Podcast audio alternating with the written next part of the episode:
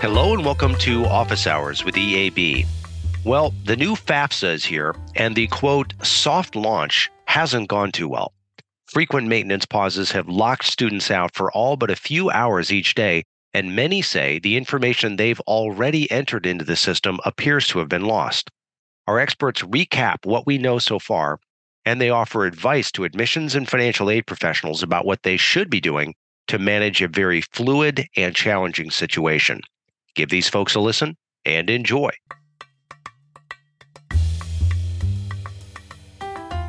Hello, everyone, and welcome to Office Hours with EAB. My name is Kathy Ruby, and I'm a principal working with EAB's Financial Aid Optimization Group. So, unless you've been hiding under a rock, you've probably noticed that there has been the soft launch of the new FAFSA, um, and spoiler, spoiler alert, it hasn't actually gone very well from what we can tell. Um, we're going to dig into what's happening and then and what led us to this point, and then we're going to offer some advice to admissions and financial aid folks about what they can be doing to help manage in a very very fluid and challenging situation. So, luckily today I'm joined in this discussion by my colleague Brett Schraeder, who's very, very experienced in this area. so, Brett, would you mind introducing yourself and telling us what you do here at EAB? Yeah. Hey, uh, Kathy, good to be with you. I'm Brett Schraeder. I'm uh, managing director of the aid optimization team. So, um, like Kathy, we've both spent lots of time on campuses and now work at EAB and help colleges and universities try to figure this stuff out. In particular, this new FAFSA. Never a dull moment. so, Brett, can I ask you to give us, just to kick us off, give us sort of an abbreviated version um, of the history of the simplified FAFSA, sort of what got us here today, how long they've been at this, and what's been the impetus for streamlining the FAFSA form? sure. Uh, well, um, you know, if you go, I won't go too far back in time, but you know, Lamar Alexander, former senator uh, from Tennessee, was the uh, kind of the proponent of the what he called the postcard FAFSA. So you know, families basically check a box and say, use my tax returns and come up with my um, uh, my EFC or now called the SAI and we'll get into that in a second. But um, so when he retired, um, Congress finally passed a simplified FAFSA, and so the goal was to really make it easier for families. And so the the official um, line is that it's gone from 108 questions to just 36.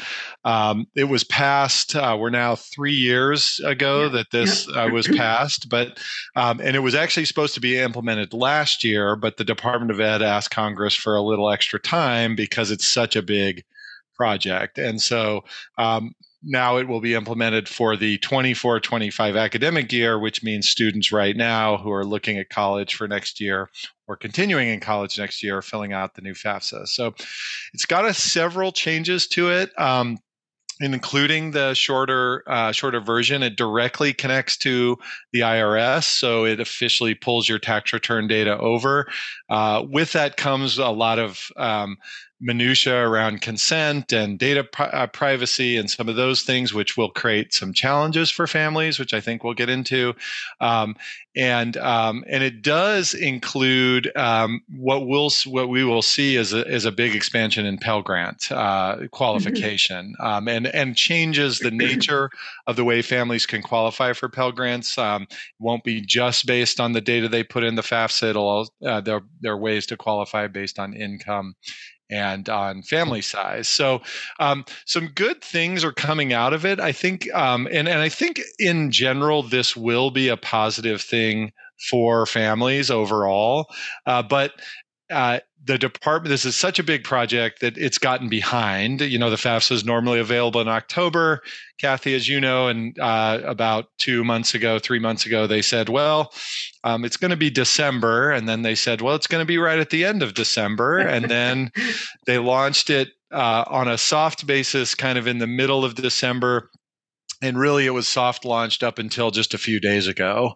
And uh, and so um, so it was a lot of families were having trouble with it. And and this has caused some consternation. You know senators have gotten involved and said hey you know we need some clear guidance. We've had families complaining um, about uh, and counselors and and colleges all complaining about how challenging this is going to be.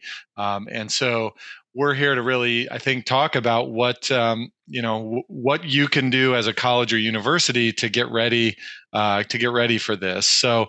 Um, Kathy, maybe you can talk a little bit about what's what's happened um, and and what we expect to happen with the new FAFSA and what what colleges have been thinking about. Yeah, I mean, I think in the work that we do with our partners, um, and I think some of what's not been covered as much in the media lately is that this is changing eligibility for families, right? They made some significant significant changes to the need analysis that are essentially, as far as we can tell from the data that we looked at, um, you know, it's it's really helping low and middle to low income families more easily qualify for Pell grants, right? So as you as you said, it's it's a big Pell grant expansion, and I I wish that um, I almost wish every media article could remind everyone about this: is that the government is getting more generous in what they're awarding. They're just struggling to roll out the new process for it to happen. Um, but I think there are some other, you know, there are some winners in terms of financial aid eligibility, and then as as we know, there there could be some losers as well in terms of some changes they made to the need analysis, asking for asking for um, businesses and farms now, and also um, uh, taking out the the number in college as a factor in calculating the SAI. Yeah. So, Kathy, can oh, you just yeah. expand on those two things a little bit? Like, what, what are they doing with business and farms? Yeah, let's be a little more specific. But um, so, for the past at least ten or eleven years, um, when a family completes the asset section of the FAFSA, um, they're asked to report the net worth of their investments and cash and savings they're told to exclude their home equity and told to exclude their retirement assets.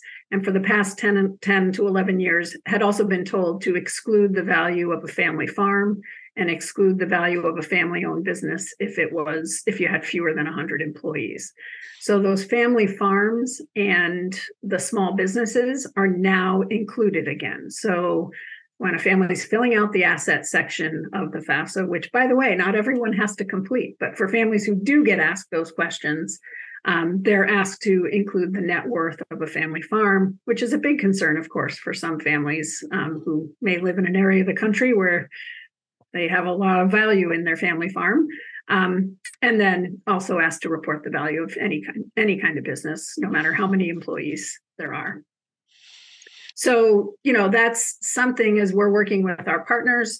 Um, they're concerned, they're paying attention to how a student's eligibility might change from year to year. So when we think about what the schools are experiencing, you know, they're they're certainly thinking about um, how eligibility might change for their first year class, you know, their admitted students, but they're also paying close attention to what might happen to their returning students and how a student's eligibility might change for aid um, without regard to the student's situation actually changing, the formula just changed instead. So they're paying close attention um, to make sure that they've made accommodations and are ready to communicate to the returning students about how they're going to respond to that.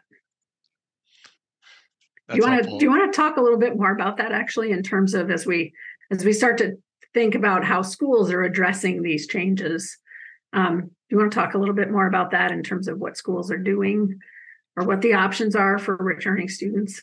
Sure.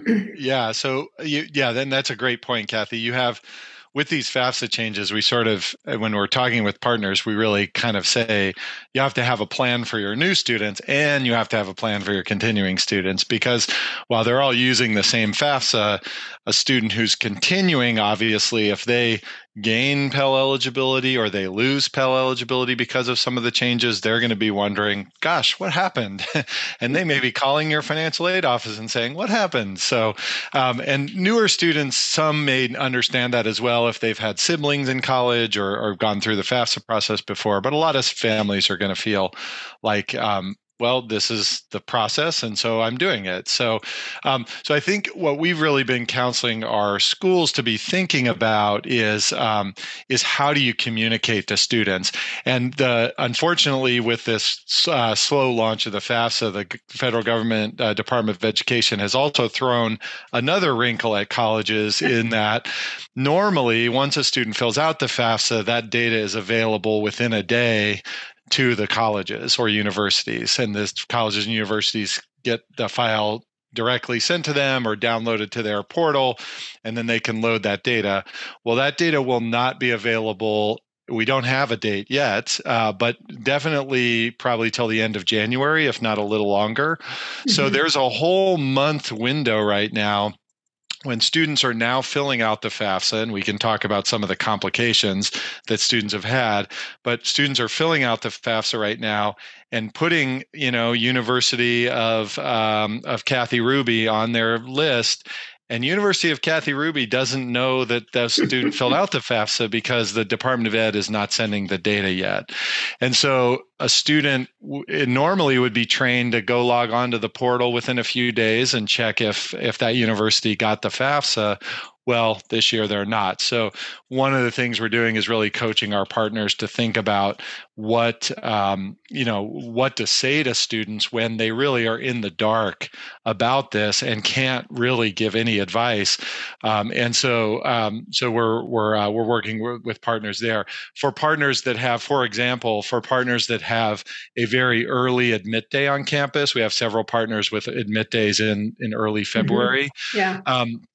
You know, we're saying, hey, um, have your students bring their FAFSA submission summary, which used to be called the the student aid report, now called mm-hmm. the FAFSA submission summary. Um, bring your FAFSA submission summary, so at least we can check to see that we're on the list. We'll have your SAI in front of us, so maybe we can give you some coaching about what your aid award might look like. Um, really, it's going to be a mindset shift for these schools because what has tr- traditionally been the case, at least since the prior prior year FAFSA came out, you know, six seven years ago, is almost every student shows up on campus by February. If they've submitted a FAFSA, they already have a package in their hands, yeah. and so that won't be happening anymore, right, Kathy? Right, and the focus is more on okay, how can we get everyone who doesn't have a package through the pipeline right? Now everybody possibly won't have a package. Well, yeah. won't yet. So so what do you say to them? Kathy what are some of the things that that you've been hearing about how like what the experience has been the last the first couple weeks of january with students and and maybe some of the things? I know npr kicked out a story uh, earlier this week that yeah. caused a little consternation in the world.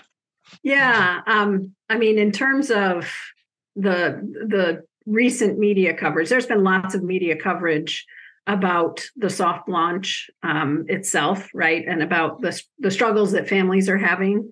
Um, the FAFSA, just to clarify, by the especially by the time this podcast is uh, published, the FAFSA is available 24 7, but some families are still having difficulties filling it out. Um, and the biggest concern, I think, Brett, that we've heard is sometimes a family can't get all the way through it in one sitting. Sometimes, if the parent has not well all the time if the parent hasn't gotten their FSA ID ahead of time.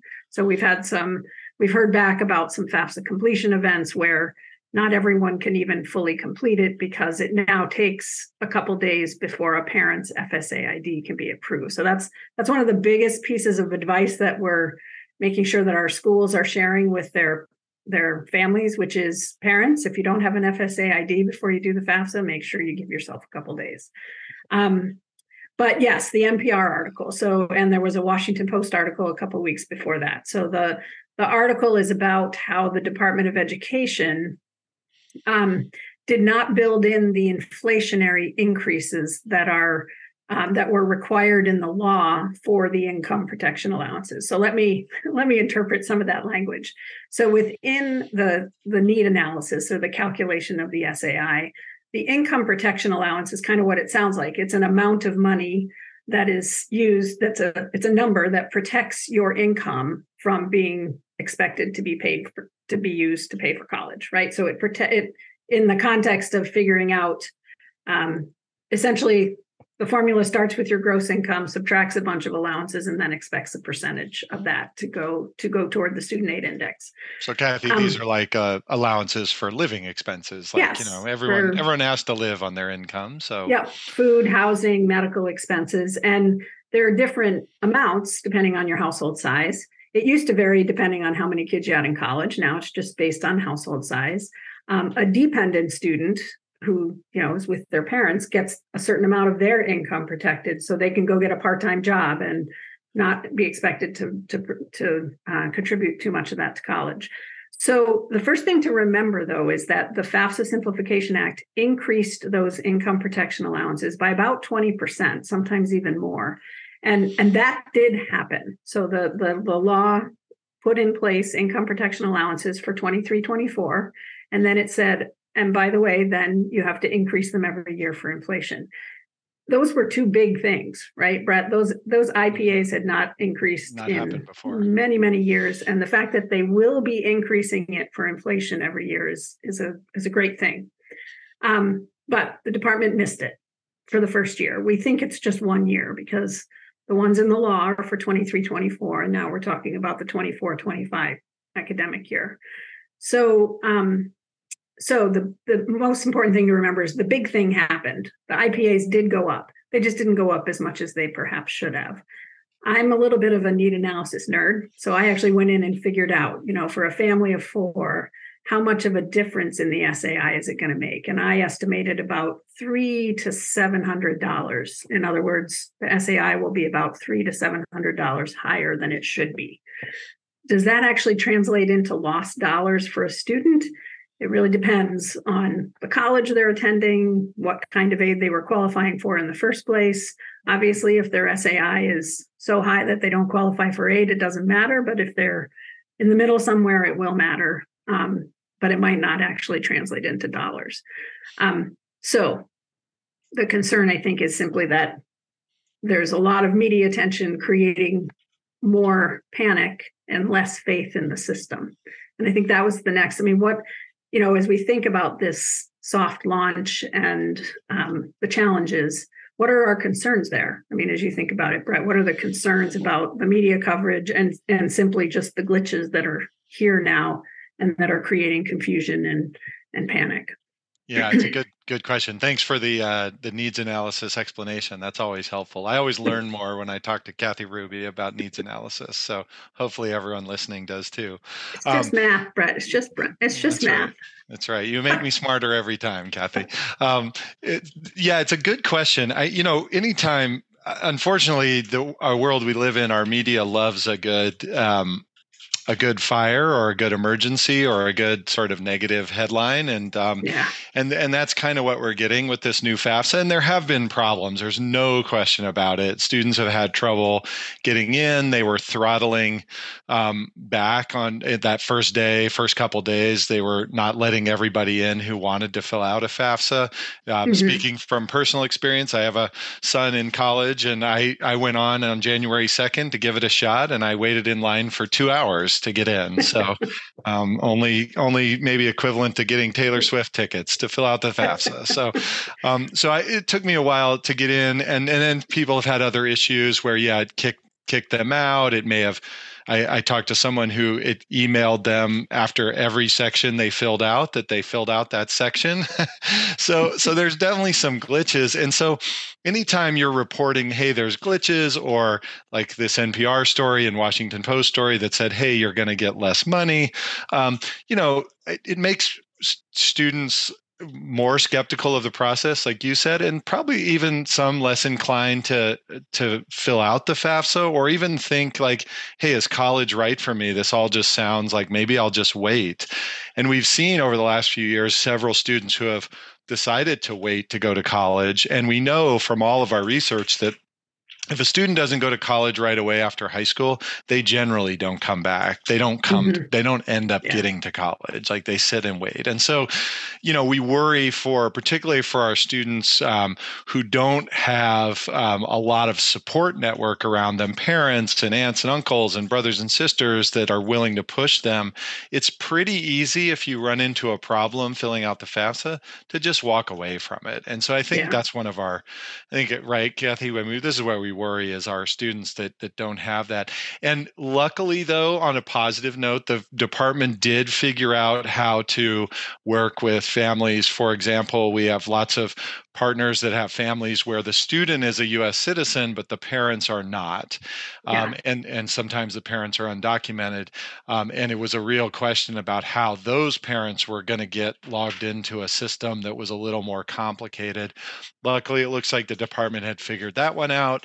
Um, so I think you know give them credit for for fixing that that potential issue, which would affected a lot of students, particularly in Texas and California, um, mm-hmm. and and other yeah. southern states as well. So so you know, but I, I think it's just like always, um, Kathy, when we work with our our our students and we work with our colleges, we um, any hurdle is going to be a problem because um, every mm-hmm. hurdle you put in front of students is one more student that decides hey this isn't it's my thing right and yeah. and that's i think that's our that's kind of our worry and and and that's um and that's that's where we really feel like like we're we're most worried um, for our partners and for our students and um, and and i think we'll know hopefully in the next couple of weeks with, um, how many students have filled out the FAFSA and how that compares to previous years. And I think we'll be watching really closely yeah. uh, for that. What what what are you hearing from partners, Kathy? What are they what are they worried about, or what are they sort of thinking about as they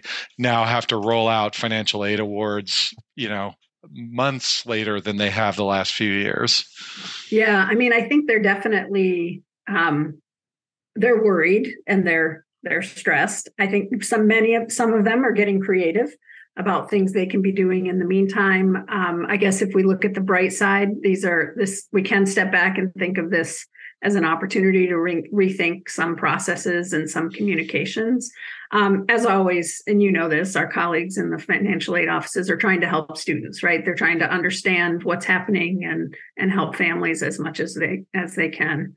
Um, you know, I think when we think about what we're telling our partners and what they're telling us that they're doing, I think some themes emerge like over communicating. Um, that's that's especially important during these times when things are changing and things are uncertain. Um, I'm actually going to circle back to a very uh, and, and give a very pragmatic piece of advice to our college and university colleagues in terms of what they can be doing in, along the lines of over communicating. You referred to this period of time, the next few weeks when families are filling out the FAFSA, but the college doesn't know it. And um, I refer to it as the dark times, Kathy. As the dark times, definitely the dark times. And um, and some schools, you know, you referred to a portal, meaning the college has a portal that the student can log into to see whether or not they've gotten their FAFSA and I'm finding out as I'm talking to more of my partners that not everybody has that portal. Mm. And I'm actually also remembering back to when I worked for I've worked for a period of time helping families figure out how to pay for college. And one of the most common questions we got during FAFSA season was how do I know the school got my FAFSA? That was even in normal times, right? When the school was actually getting it the next day. Um, because the student sees the list of schools it was sent to, but you know, you know who trusts that that it actually got there, right? Right. Absolutely. And so I think more and more of my partners are realizing the importance of no matter when they get the FAFSA and next year when we're back to normal, whether it's October 2nd or whether it's March 15th, that a quick email to the student and parent acknowledging we've got your FAFSA and this is what our process is from here on out. That's especially more important this year, of course. Um, but important in any year, quite frankly. So that's just an uh, an example of, I think, a process that some of our partners are now rethinking. Yeah, it is always um, has been surprising to me that um, that distance between submitting a FAFSA and, and getting an aid award sometimes can feel really yeah. lonely from a college, right? yeah. And and and I and I can tell you, both Kathy and I have worked on campuses. Sometimes it's actually kind of hard to communicate that, but um, yeah. but uh, just because of the way the data works and everything. But but I do I agree with you, Kathy. Like just over communicating that um, is is a big deal. And and the other thing when when you say, I mean, one of the things that um, I've been working with a lot of partners on is is saying, hey, look, you don't have to create a pie in the sky, but communicate to students like, hey, as soon as we get your FAFSA and we can load it into our system, we feel like we can deliver an aid award to you in three weeks or four weeks or one mm-hmm. week or two weeks whatever that is and then try to meet that meet that goal like just so that they know um, right. because the worst thing i think you can do is have a family sitting there at the dinner table going did you get your aid award yet? Well, I don't know. I, don't, I don't know, know when. when. they're supposed to. Yeah, when is it going to happen? Right. So, right. I think that's that's one of those things that I think our partners, uh, that colleges and universities, can really just do um, just just probably do a little bit better job of. And this year in particular is going to have to be uh, done a little bit better. What do you? What Kathy, in terms of what you sense, do you feel like um, we're going to, you know, if, if everybody is going to be delayed on this, it's going to squeeze students uh, coming up to, you know, that May decision time, don't you think? Yeah. Oh yeah. I mean, on the on the one hand, this is a timeline that we used to go through every year, right? Before prior prior year, the FAFSA wasn't available till January 1st. Obviously, this is very different in that there's no data coming for a month, and we're not even sure how well that's all going to work and all that sort of thing. So I think there's real potential for timelines to get squeezed. I don't think we're advocating that institutions need to adjust their May 1 deadline. And of course, as you know, many of the institutions we work with are, are working on their class well throughout the summer. Um, but I think it's going to be important for institutions to be flexible um, and open to granting extensions and and communicating that to the students who might need it, because it really will depend on who the students' selection set of schools is. There will be some students who will have all of their packages when they need them to make their decisions, but then there'll be others who may not. Um, we were talking earlier today too about there will also be students who might make a decision without a full picture. Huh. Right? They may have some magical thinking around, well, I don't have my financial aid award yet, but I really want to go to this school. So I'm going to deposit and uh, hopefully it'll, it'll it'll all work out. It'll be fine. So there's that potential too. It's just going to be a long summer of really understanding who are your students who deposited, um, when did they deposit, and what information did they have when they when they made that decision.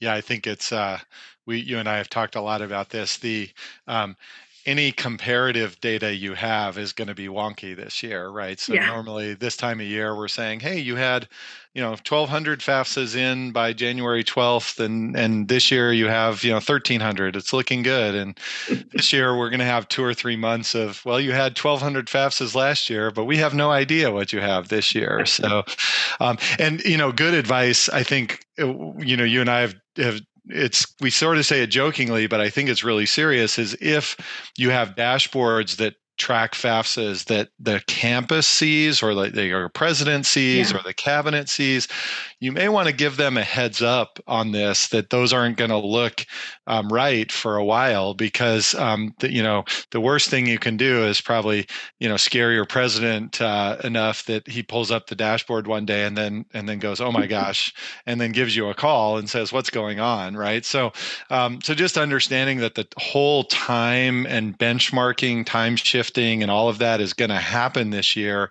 And then, you know, thinking ahead it's going to happen next year too because we're going to go back to we're going to go back to the um, the sort of no, the, as far as we know the department of ed has said uh, you know a year from now we're going to be back on the october fafsa release so you know this year's data is going to look weird compared to any of the last few years and any years looking forward so yeah. um, it's going to be a little bit a little bit like when everybody moved their deadlines during COVID.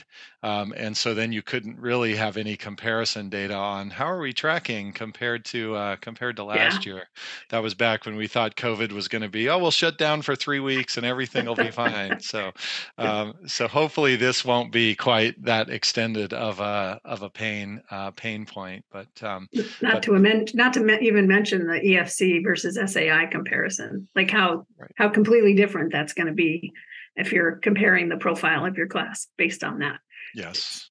Totally different world. Yeah, d- different world. I hope though in the long run and and maybe as we as we start to wrap up here is um you know, I kind of hope, and, and Kathy, curious if you have any idea thoughts on this, but I kind of hope once we settle in, this will be a better process for families, mm-hmm. um, and and we'll, you know, we will see more Pell money out there that students qualify for. It it it actually, I think I, I, speaking personally, I went through the FAFSA process. I would say it is easier. It is a little more straightforward, um, mm-hmm. and uh, and so I think you know hopefully that'll mean mean better things ahead, despite some of the challenges. What what what do you think as as we wrap up here? What, any last piece of advice or things uh, things that we should be thinking about?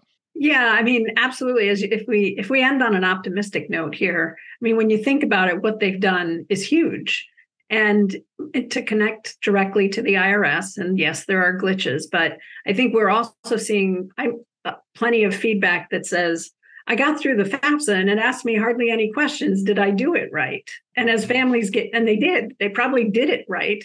They just are surprised. And so as as everyone gets used to that, um, you know, this should be a more successful process and hopefully it will increase access and and improve FAFSA completion rates because it will be it will be an easier process.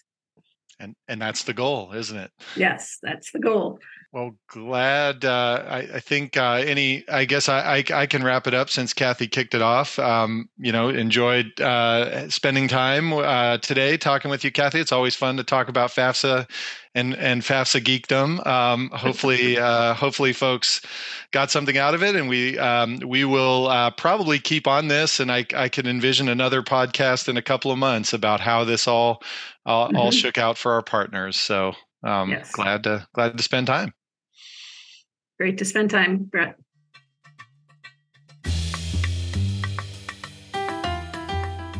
Thank you for listening. Please join us next week when our guests take a look at the growing non consumption market and explain why cost is not the culprit. Until next week, thank you for your time.